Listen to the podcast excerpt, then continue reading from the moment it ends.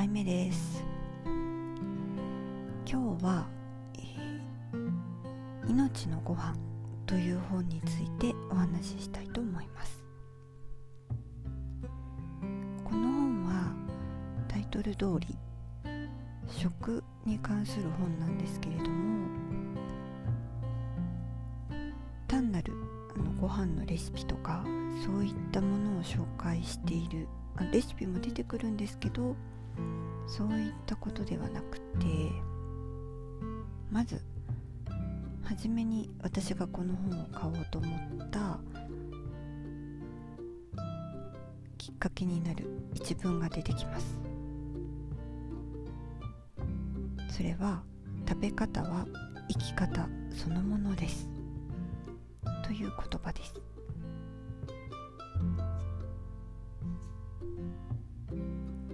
この本は食べ物を変えることによって生き方も変えることができるよということを書いてある本です。一番最初の文章の方にとてもあのこの本の中身を表したような素敵な文章があるので回もまたそこから読んでいきます。なのであの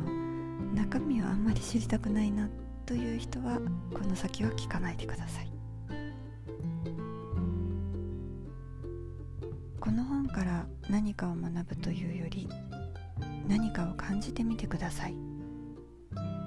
この本に答えを求めたら何も得られないかもしれません。大切なのは答えではなく感じ方です。文字や言葉が頭の中を通過するだけでは何も変わりません。溢れ出てくる光それをキャッチして心に流入させればインストール終了。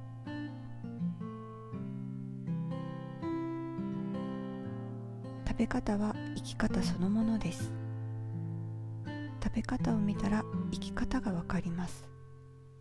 生き方を変えるのはちょっと大変です。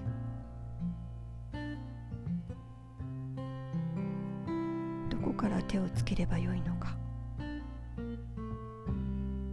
何をすればよいのかが分かりにくいからです。だから食べ方を変えればいいのです。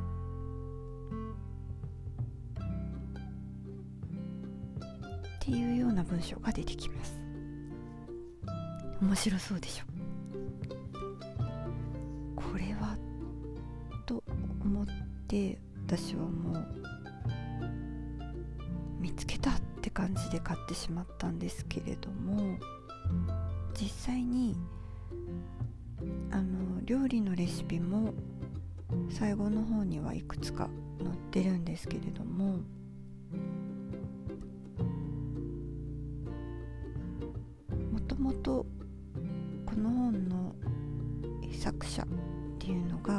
食事ユニワ。ユニワっていうんですかね。店長のチコさんっていう方が書かれていてその人自身が、まあ、一つのおにぎりというかある人と出会ってその食べ物によって人生を変えた。人生を変えてくれた、まあ、食べ物ができてそしてその人とその食べ物とそういったものを通してまあ、実際に自分のライフワークを見つけてそして自分自身も幸せになっていったっ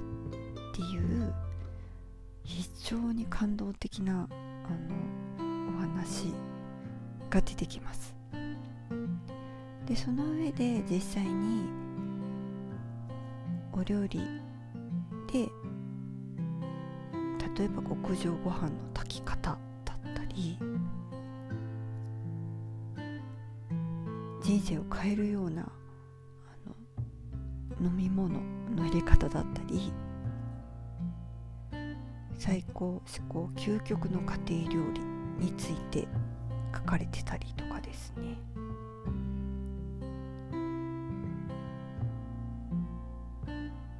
その一つ一つがもう全て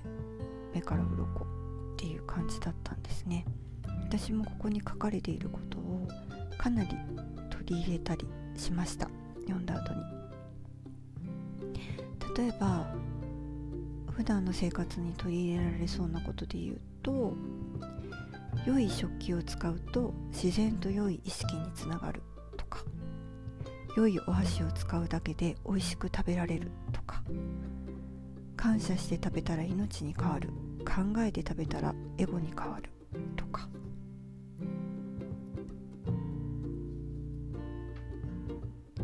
そしてうんこれもいいですね。物を愛したら物からも愛されるとか。実際にこういったことを読んで私はあの自分でも食器良い食器っていうものってどういうものなんだろうっていうものをあの実際に自分でも探してみて食器を変えていきましたね。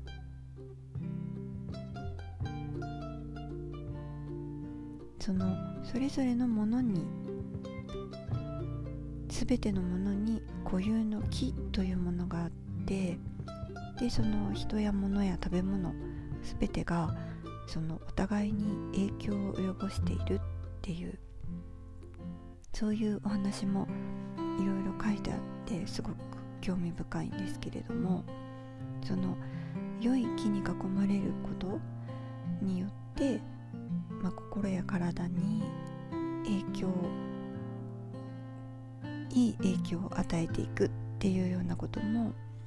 いろいろと書かれてます。あお箸も買いましたね。はい。そして食べ物の中で例えばこの本の中に素材についても書かれてるんですけれどもお水と油とお塩これにこだわっられているっていうお話も出てくるので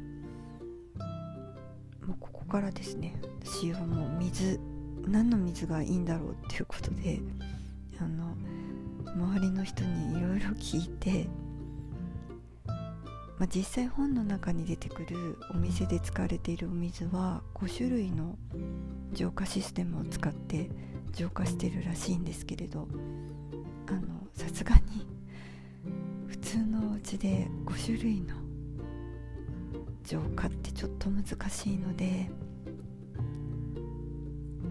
まあ、そこはあのできる範囲っていうことで自分に合った自分の体に合ったお水また自分であこの水の木はいいなって思えるようなものを自分なりにいろいろ探してお水を飲むように変えました。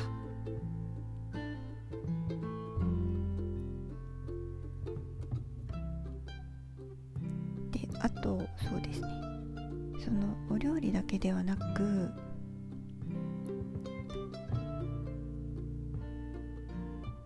そのものの機能美意識って書かれてるんですけれどその目に見えない世界と目に見える世界っていうものも表と裏の関係でお互いに影響を及ぼし合っているというふうにその考えられていて両方の世界を大事にされてるみたいなんですね。で実際にそのお店の空気が良い空気になるようにその気を配られてるんですけれどもちょっとその部分についても読んでみますね。お店の空気がなんだか落ち着かない元気がないザラザラしてると感じることがあります。そういう時のことを私たちは場が乱れていると表現します。目に見えない世界の場が乱れるのは大抵目に見える世界の無神経さが原因です。その無神経さとは何か。もちろん人に対する気配りが足りないのも原因の一つでしょうが往々にして忘れがちなのが機能美意識に対する鈍感さです。物道具空間食材を瞬間瞬間で生かしきっていない時もったいない時物道具空間食材の扱いに丁寧さや敬意や感謝が欠けている時乱雑な時そんな時は機能美意識が欠けています。って書いてあるんですよね。なるほど。まあ結局整理整頓していくっていうことが基本的なことなんですけれども。でも例えばちょっとこう物が物として機能しないでただ雑然と置かれているとか理屈でなく美しくないなって感じるようなそのものの配置そういったものっていうのがまあこの本の中で言葉で言えば、まあ、邪気になってしまう。何気なくやっていることで機能美意識を失っているっていうようなことをあの意識して物を丁寧に扱って美しく使うっていうことが成仏させることとも書かれてるんですけれどで料理の食材であったり調理器具であったりまあ、全て同じことなんだというふうに書かれてるんですね。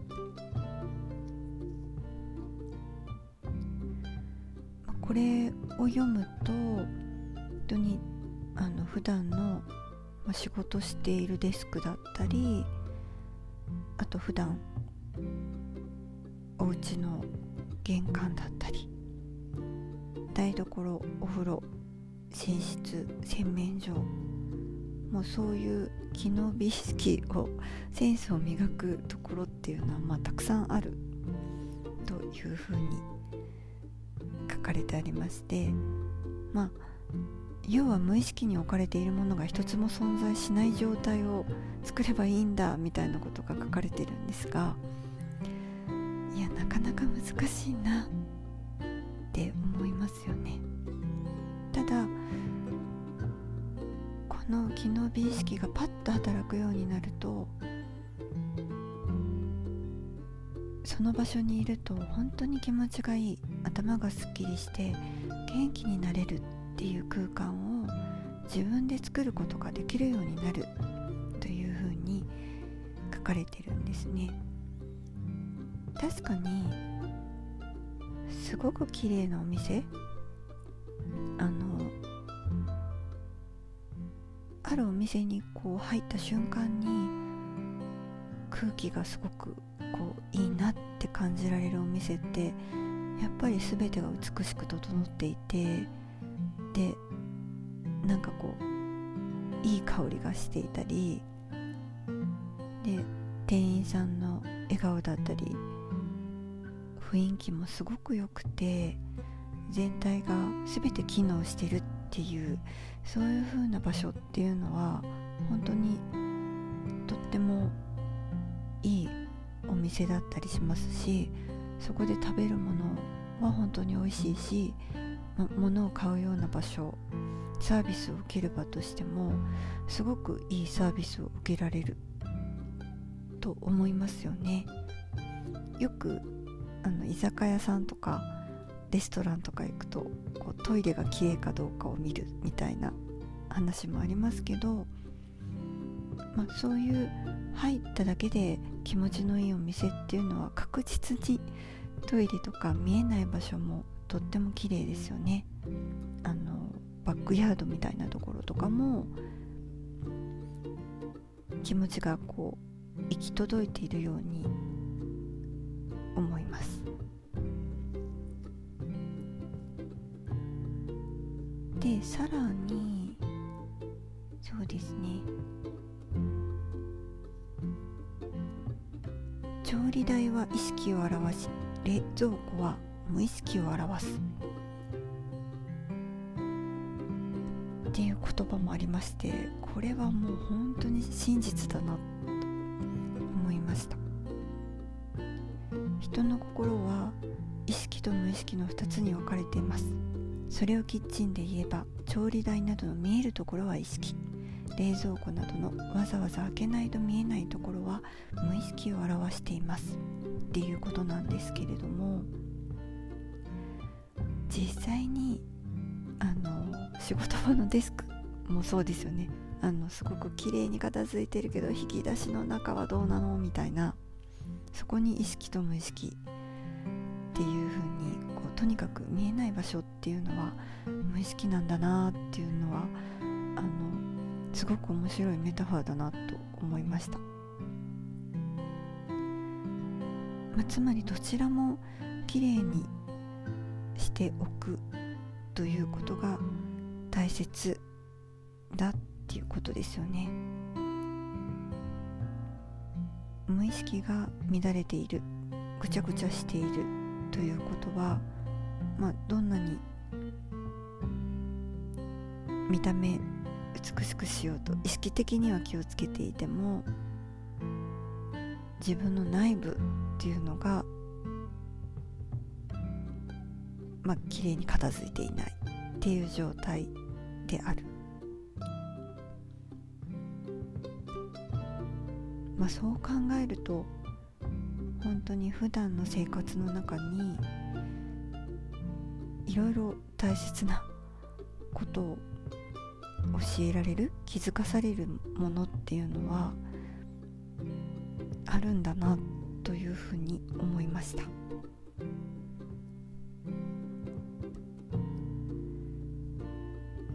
まあ、掃除の大切さみたいなことはもちろん書かれてるんですけれどもそれ以外にも、まあ、料理の味を決めるものということでその素材の木っていうのはもちろんなんですが料理を作る場所食べる場所の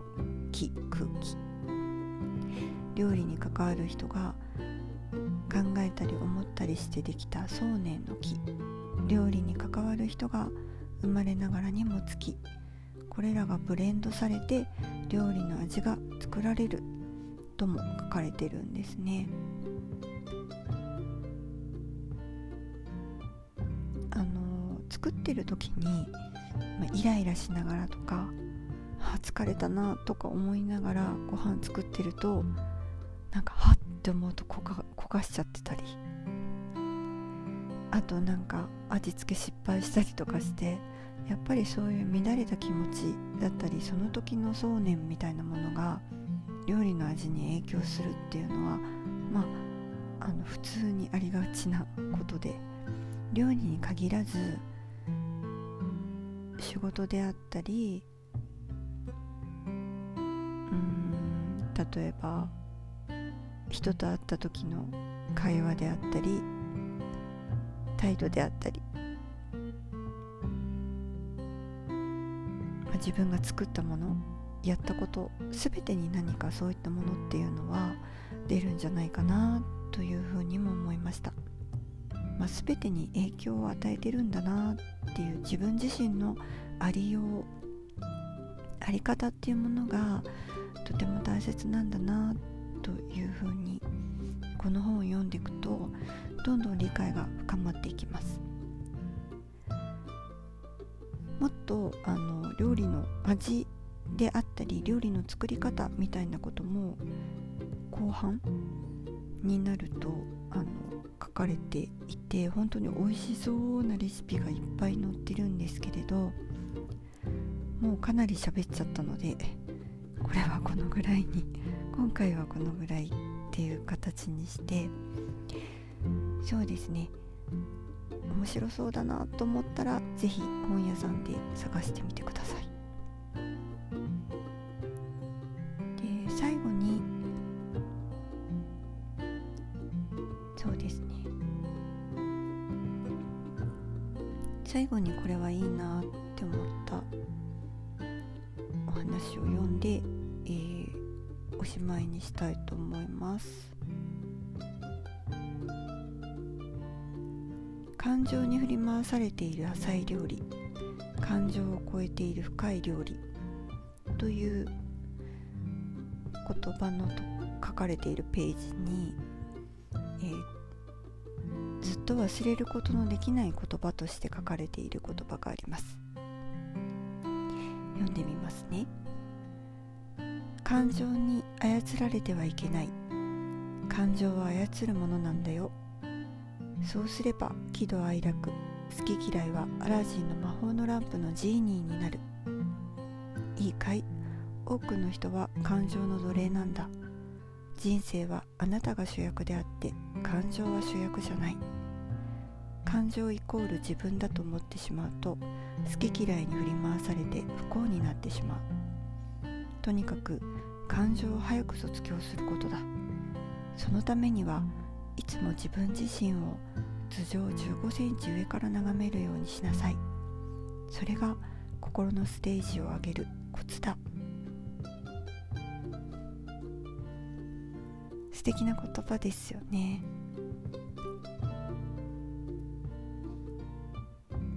なんかとてもあのお料理だけじゃなくてご飯のことだけじゃなくて本当に深いあのいろんな人生について自分自身について考えさせられる深い本になってます。最後の第4章には「幸せの本質は自分の中にある」っていうようなことが書かれていて実際にそのお店レストランオープンしてそのライフワークを始めるに至ったところのお話であったりとかそのチコさんの人生のきっかけターニングポイントになったようなお話とかもあのすごく感動しちゃいます。